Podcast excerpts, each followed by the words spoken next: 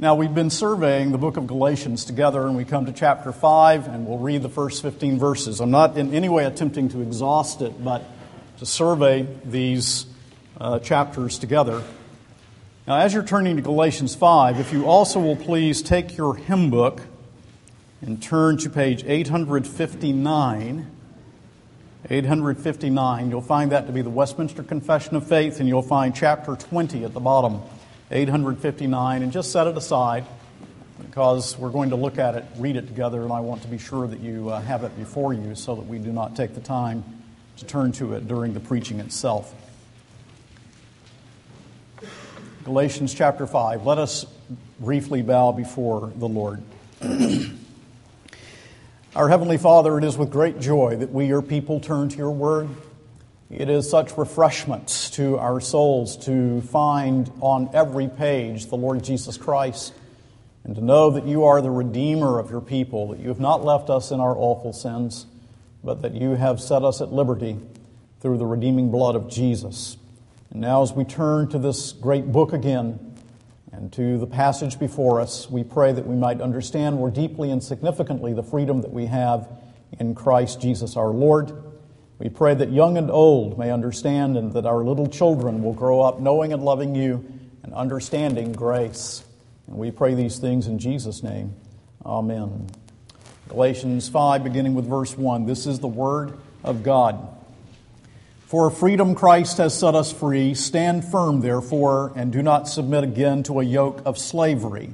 Look, I, Paul, say to you that if you accept circumcision, Christ will be of no advantage to you. I testify again to every man who accepts circumcision that he is obligated to keep the whole law. You are severed from Christ, you who would be justified by the law. You have fallen away from grace. For through the Spirit, by faith, we ourselves eagerly wait for the hope of righteousness. For in Christ Jesus, neither circumcision nor uncircumcision counts for anything, but only faith working through love. You were running well. Who hindered you from obeying the truth? This persuasion is not from him who calls you. A little leaven leavens the whole lump. I have confidence in the Lord that you will take no other view than mine, and the one who is troubling you will bear the penalty, whoever he is. But if I, brothers, still preach circumcision, why am I still being persecuted? In that case, the offense of the cross has been removed. I wish those who unsettle you would emasculate themselves. For you were called to freedom, brothers. Only do not use your freedom as an opportunity for the flesh, but through love serve one another. For the whole law is fulfilled in one word you shall love your neighbor as yourself. But if you bite and devour one another, watch out that you are not consumed by one another. Some of you will recall W.H. Auden's famous lines I like to sin, God likes to forgive, the world is admirably arranged. Well, the Lord disdains that attitude. It is a sure sign that one does not know the Lord if he says, I'm saved by grace, and therefore I'm going to live like the devil. Who can know himself justified by grace through the work of Christ? Who can know himself covered by the blood of Jesus, washed clean by the blood of the Lamb? Who can know that his guilt has been removed by the redeeming work of Jesus Christ and yet say, I don't want to live for him, I don't want to love him, I don't want to follow him? And so Paul disdains antinomianism as well as legalism. Now, the thrust of the book of Galatians is contra legalism those Judaizers who are teaching the Gentile converts of the Apostle Paul that they need to add something obedience to the law, circumcision, the, the following of certain special days. They need to add the Mosaic law to the work that Christ has done in order that they might be considered as Christians. That's legalism. But the Apostle Paul is also concerned in this epistle to attack antinomianism the view that the law has no place in the Christian life, the view that because of grace we live in ways that dishonor the Lord. And so he turns his attention to Christian living now as we come to chapter 5, having laid the doctrinal, doctrinal basis for this discussion. And the theme that we find in this passage is the preeminence of Christian freedom. If there's one word that you should remember when you think about the book of Galatians that summarizes the book for you, it's the word freedom. Now, the first thing that we want to see is that Christian freedom is the sure fruit of the gospel. Christian freedom is the sure fruit of the good news of Jesus' death, burial, and resurrection from the dead. In other words, Christian freedom is based on what Jesus has done upon his once for all accomplishment on the cross. Now, you will recall the core of this is summarized for us in chapter 3, beginning in verse 10 and following. There we read, For all who rely on works of the law are under a curse, for it is written, Cursed be everyone who does not abide by all things written in the book of the law and do them. Now it is evident that no one is justified before God by the law, for the righteous shall live by faith. But the law is not of faith, rather, the one who does them shall live by them. And here in verse 13, Christ redeemed us from the curse of the law by becoming a curse for us, for it is written, Cursed is everyone who is hanged on a tree.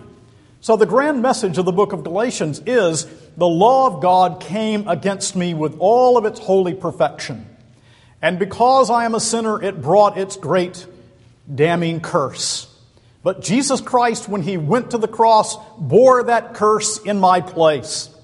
He took from me forever that curse, and he redeemed me by becoming as my substitute, my curse for me, so that that curse is forever removed. And therefore, my freedom in Christ is based upon the redeeming work of Jesus, the shed blood of Jesus, what he did to free me from the curse of the law. Now, on some occasion, someone here needs to read The Origin of Paul's Religion by J. Gresham Machen. I've read it nine times probably over the years. Machen makes the point, as he thinks about some of these things, that Paul's greatest contribution was in the area of thought. We see Paul the Apostle, how busy he was in the gospel ministry, how he went from place to place, how he established churches. All that being said, his greatest contribution was in the area of Christian thought. Paul the theologian sees the implications of the cross and the implications of justification. As Machen put it, the epic making significance of the cross for the first time, the death of Christ was viewed in its full historical and logical relationships.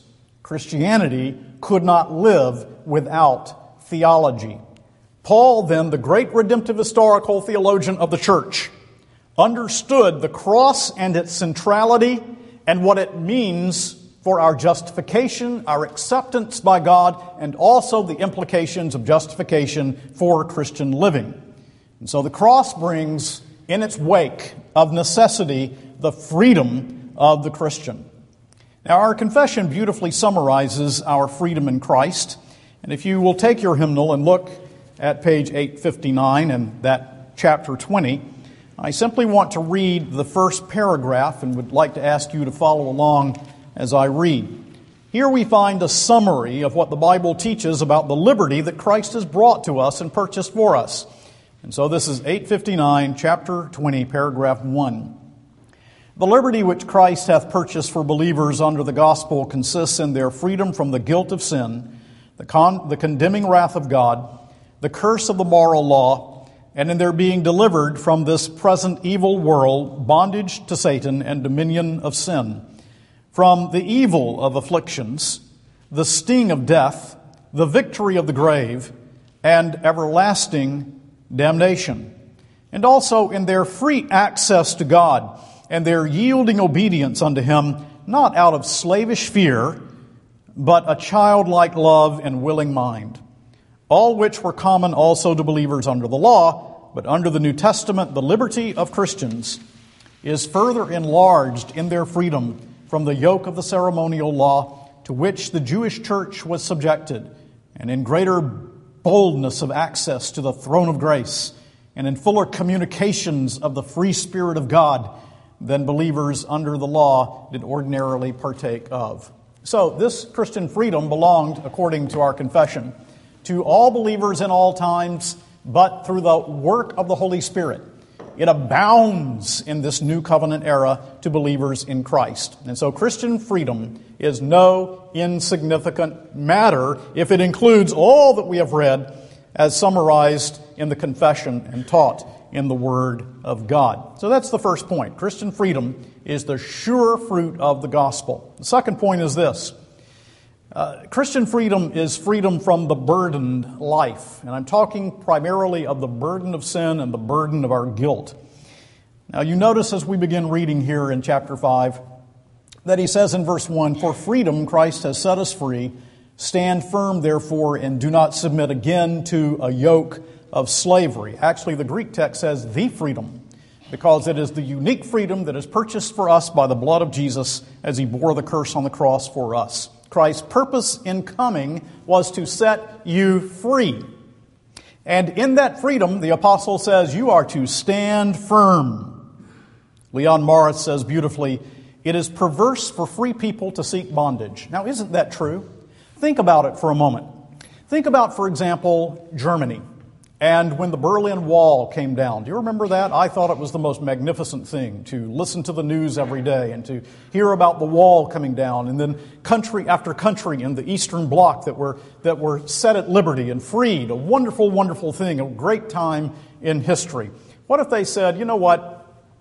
A lot of people paid for that with their blood, paid for that with their blood, sweat, and tears, and it's really time for us to build the wall again. Let's just build the Berlin Wall again. And let's, uh, let's, let's see that those countries that once were enslaved under communism, let's, let's let that happen again. Let's, let's just go back to the way we were. Wouldn't you say that would be a perverse way of thinking? Well, surely you would. Well, how much more if we are purchased with the blood of Jesus and the Berlin Wall of our souls has been taken down, if we say, you know what, let's just go back to the way we were. Let's live as if we've never been freed by Christ. Let's live as if He didn't bear the curse for us. Let's, let's live our lives as if we have not been set free by the blood of the Lamb. Well, that's what He's saying here. Don't go back, stand firm, and do not again be yoked, entangled by that yoke of slavery. That's, that's beast of burden language, that yoke that would be put upon a beast. Don't let that yoke come upon you again. And notice he does say again, for freedom Christ has set us free. Stand firm, therefore, and do not submit again to a yoke of slavery. They were before engrossed in Gentile paganism. And he is saying to them, You've been freed in Christ. Don't go back to that Gentile paganism. Now, had I time, I could show you that to Paul the Apostle, to be bound by the yoke of the law and to return to Gentile paganism are functionally equivalent. Anything that binds you and denies the freedom that you have in Christ, in terms of these things that we have seen, for example, in our confession, would be like returning to paganism or returning to the law. In either case, it is a yoke of bondage. And so, freedom that we have in Christ is freedom from the burdened life. Now, you and I need to remember that. Because every day we are tempted to think again in terms of a guilty heart and a guilty soul. Every day we are tempted once again to think, my sin is so great, and yes, indeed it is. But we are, when we are faced with that reality, we are to be faced with the greater reality of the redeeming blood of Jesus that has set us free from our guilt. We are no longer under that burden. We are no longer to go back under that yoke and to live as if it never did happen. But there's a third thing to see as we think about this text, and it is the warning against losing our freedom. Now let's read again verses 2 through 4. Look, I, Paul, say to you that if you accept circumcision, Christ will be of no advantage to you. I testify again to every man who accepts circumcision that he is obligated to keep the whole law. You are severed from Christ, you who would be justified by the law, you have fallen from grace. And so you see the warning is a warning against losing the freedom that you have in Christ. Now, by losing freedom, I mean going back, acting as if the cross never took place, acting as if you were still under the curse. If you submit again to circumcision, he says, Christ is of no value to you. Now, remember, there's a context here. Uh, Timothy, for example, accepted and received circumcision for the sake of the gospel, so that the gospel might spread. What's the difference between Timothy's accepting circumcision and the Apostle Paul saying here that if you accept circumcision, then Christ is of no value to you? The difference is this Timothy accepted circumcision freely so that he could minister among Jews. He did it for the sake of the gospel, he was not compelled. But if anybody comes to you and says, You must be circumcised in order that you be justified and accepted by God, if you do that, then you are denying the freedom that you have in Christ. I hope you see the difference because it's extremely important. There are many things that in Christian freedom we might do for the service of the gospel. But when anyone comes to you and says, you must do this in order to be accepted, and it's Jesus plus, then Christ is denied, and the gospel is of no effect to you. And so Christ is all or he is nothing. As I said this morning, you must either renounce your righteousness or you must renounce the righteousness of Christ. You cannot mingle the two. You cannot say, I will have the righteousness that belongs to me, my own works, my own efforts, and then the righteousness of Christ to sort of make up for my failings. That's the problem with Roman Catholicism. No, it is Christ or it is you. And if it is you, you are lost forever. The only merit, the only righteousness is the imputed righteousness of Christ by which you are received and accepted before the throne of God above. Either Christ or the law is a means of acceptance. But if law, Paul says plainly, if law, you are obligated to keep every speck of it. You see, he says in verse 3 I testify again to every man who accepts circumcision that he is obligated to keep the whole law. And so, as over against the new perspective on Paul that says this is just a matter of circumcision or of dietary laws or what they might call boundary markers, no, no. Circumcision becomes the symbol for something greater and deeper. If you submit to that, then the whole law, you are obligated to every bit of the law in its holy, pure, righteous perfection.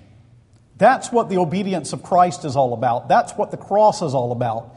He obeyed the law that you and I broke. He paid the penalty on the cross that you and I owed. Only He could do that. But if you set aside the cross and set aside the gospel, you are obligated yourself to keep the entire law of God. Well, hadn't Jesus pointed out the inflexible spirituality of the law? Do you remember what he said in Matthew chapter 5, in verses 21 and following? Listen to what Jesus says about the spirituality of the law. You have heard that it was said to those of old, You shall not murder, and whoever murders will be liable to judgment. But I say to you that everyone who is angry with his brother will be liable to judgment. Whoever insults his brother will be liable to the council, and whoever says, You fool, will be liable to the hell of fire. So if you are offering your gift at the altar and there remember that your brother has something against you, leave your gift there before the altar and go. First be reconciled to your brother and then come and offer your gift. Come to terms quickly with your accuser. And then he goes on to say in verse 27 You have heard that it was said, You shall not commit adultery. But I say to you that everyone who looks at a woman with lustful intent has already committed adultery with her in his heart.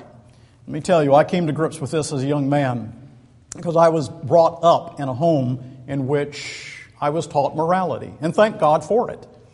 I was brought up in a home in which I was taught right and wrong and good and bad and and yet, I understood as a young man, as the Holy Spirit began to work in my heart, I saw that I was not good. That I hadn't murdered anyone, but I had murdered in my heart.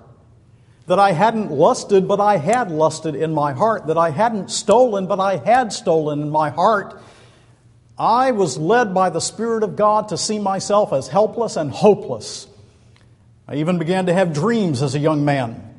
I'm not suggesting that these were divine, uh, d- divine in, inspired dreams, but because of the burden that filled my heart, I began to have dreams about the judgment of God. And then when I heard the gospel of Jesus Christ, I was set free and I was set at liberty because I understood Jesus did this for me and I could not do it for myself. Do you get that? Do you understand that? We tend to qualify. We lower the standard. Well, I haven't murdered, but you've hated, haven't you? Well, I haven't lusted, but you've looked to lust, haven't you? And then we set up false saviors. No, no. It's the whole inflexible law of God to which we are bound if we set aside the cross of Jesus. And so we seek to be justified by the law, but he says in verse 4 You are severed from Christ. You who would be justified by the law, you have fallen from grace. You were alienated from Christ. Falling from grace means you're functioning as if the gospel were not true. Now, the fourth thing I want us to see about this section of Scripture is that it describes for us Christian freedom. The free life is described, and it's described for us in verse 5. The free life is described this way For through the Spirit, by faith, we ourselves eagerly wait for the hope of righteousness. So, he describes the free life in three ways. First, he says it's life in the Holy Spirit. That means it's not of human merit.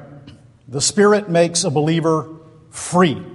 If the Son make you free, you shall be free indeed. And I remember again when I was in the dark, I was in a dank cell as a young man, and the air was foul, and I was in chains, but it was the Holy Spirit who set me free. I had heard the same verse over and over and over again growing up. And it had meant nothing to me until finally I heard a minister quote John 3:16 and the Holy Spirit took it to my heart, regenerated my soul and converted me. He did this. He set me free. Paul says it's life in the Spirit, for through the Spirit by faith. And so the second portion of our life of freedom is that it is a life of faith. Now, we've unpacked that as we've gone through the book. That means that we receive Christ freely offered in the gospel. We have forsaken all and trusted Him. That faith is not a work, but is simply a means of reception and is itself a gift of God. It's a grace. So the free life is in the Spirit by faith, but it's also eagerly expectant. look at verse 5 again. For through the Spirit, by faith, we ourselves eagerly wait for the hope of righteousness. Now, wait a minute. Am I not righteous now by the shed blood of Christ, by his justifying righteousness? Am I not righteous now? Of course. But he also points to the future in which there is a day in which there will be, as our catechism says, we will be openly acknowledged and acquitted. This is the great thing about justification. What is our justification? It is the acquittal of the last day that is pressed back into time and space upon you now. So that on that day of judgment, when the whole universe hears, This is a trophy of grace, I have set him free. I have received and accepted this sinner completely and utterly on the basis of the shed blood of my Son. That verdict has been pressed back into time. And we are justified by faith now and we will be justified by sight then. We walk by faith and not by sight. And so the free life is life in the Spirit, it is by faith, and it is eagerly expectant. What a radical thing it is to be a Christian. Because you are called to view your life like this and to let it determine your understanding of the present as well as the future which gives to you peace and trust over against guilt and self pity. Now, having described the Christian life, the Apostle Paul wants you to understand that neither moral success nor moral failure determines your acceptance with God. Now, that doesn't mean that you, you, you throw away your concern for living for Christ, but nothing you do is good enough to earn your acceptance with God. And so neither moral success nor moral failure determines your acceptance with God. Verse 6, the first part.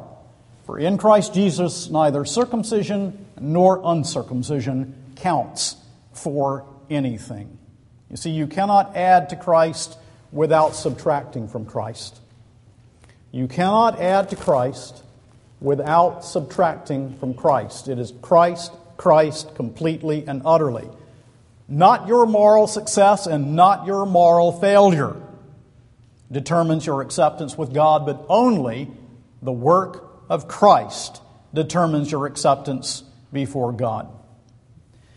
Now, Paul takes this so seriously. Paul takes this so seriously that he speaks in almost incalculably, incredibly strong and severe language. So that, he says in verse 12, I wish those, he's talking about the Judaizers who are trying to mingle law with grace. I wish those who unsettled you would emasculate themselves. Now, for some of you who may be reading my little commentary on Galatians, read this section and read especially the footnotes. Commentators, a lot of commentators try and get around what Paul is saying here. They just can't believe he's saying what he's saying. You see, pagan cults in the ancient world participated in ritual castration. And Paul puts those preaching circumcision on the same level as those commending themselves to their gods by this grotesque act. And he is so concerned that the gospel not be compromised that Paul the Apostle here speaks of those who demand circumcision in order that we be accepted by God. He said, I wish the knife would slip. Now, I think very rarely should you speak that way. I think very rarely should we speak with that kind of severity. Paul doesn't do that on numbers of circum- in numbers of circumstances in which there are really serious issues, right? Think of Corinth. Does he do that there? No. But where the gospel is the issue, where the gospel is at stake, the Apostle Paul anathematizes those who deny the gospel. Chapter 1 pronounced his anathema, his curse, on those who teach a false gospel, which is not another. And here he says, They have so mutilated the Christian faith that I wish they would just go the whole way and mutilate themselves. Man, that's strong language.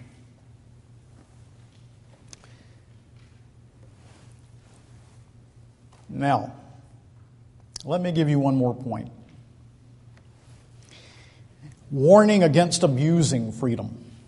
Now, look at the second part of verse 6. He's told us that circumcision or uncircumcision counts for anything, but only faith working through love. And then in verses 13 through 15, for you were called to freedom, brothers, only do not use your freedom as an opportunity for the flesh, but through love serve one another. For the whole law is fulfilled in one word you shall love your neighbor as yourself. But if you bite and devour one another, watch out that you are not consumed by one another. Paul's point here is that free grace, justification through the blood of Jesus, is never an excuse for perverse libertine living. Verse 13 For you are called to freedom, brothers, only do not use your freedom as an opportunity for the flesh but through love serve one another. You know, when the gospel is truly preached, true gospel preachers will sometimes be accused of promoting a libertine lifestyle. I mean, we're saved apart from any works whatsoever. We're justified apart from any work that we do. And when that is clearly proclaimed, sometimes preachers are accused of being libertine, of being antinomian of being loose living or, in, or encouraging loose living. Think of Paul the Apostle. Paul was accused of this in the book of Romans. Shall we continue in sin that grace may abound? God forbid. He was accused of this. As I was thinking through this, another example in history came to my mind, and that is the, the example of Tobias Crisp. Now, you may have never heard of Tobias Crisp, but Tobias Crisp was a profound Puritan preacher. He was an Anglican who preached free grace, and he preached it so thoroughly and so fully that he was accused of antinomianism. He was not an antinomian. He believed that the law had a relation to the Christian life that was true and deep and real and significant, but he said over and over again, You are not saved by your work, but the work of Christ.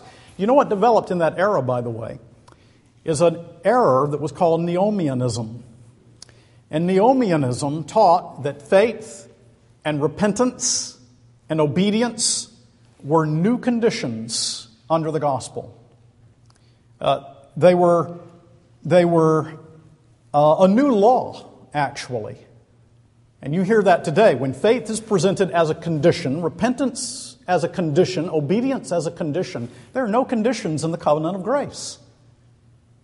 Faith is God's gift. Repentance is a gift of grace. Obedience is the fruit of the gospel. There are no conditions. It's free grace. So when Tobias Crisp preached that, he was called an antinomian. And to this day, for those who may know a little bit about church history but not much, when the name Tobias Crisp comes up, they say, oh, yeah, wasn't he an antinomian? Because that's what they thought of him then. And that was the word that was passed down. Justification is never an excuse for perverse, libertine living, but sometimes people are going to draw that wrong conclusion. Grace calls believers to a manner of life, and the manner of life to which it calls us believers is love. Faith working through love. Verse 13 Do not use your freedom as an opportunity for the flesh, but through love serve one another. For the whole law is fulfilled in one word you shall love your neighbor as yourself. And so rather than biting and devouring, we are to love. Hendriksen uses a very, a very interesting um, image of a snake that fights with another snake and the snake puts the tail of the one in his mouth, and the other puts the tail of the other in his mouth, and the two snakes devour one another. And he says it can be like that in the church. Gospel, gospel living, because we are loved, is a life of acceptance, a life of love. And calling, you see, it's a calling, for you are called to freedom, brothers. Calling also brings with it enablement.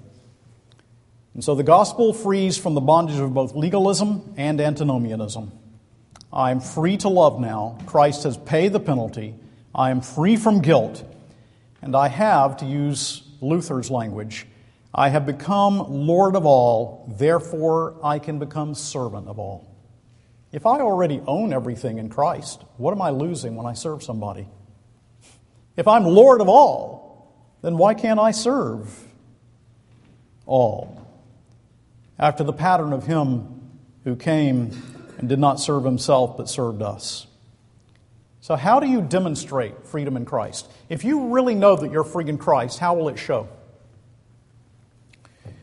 Well, it will show, verse 14, by loving your neighbor as yourself.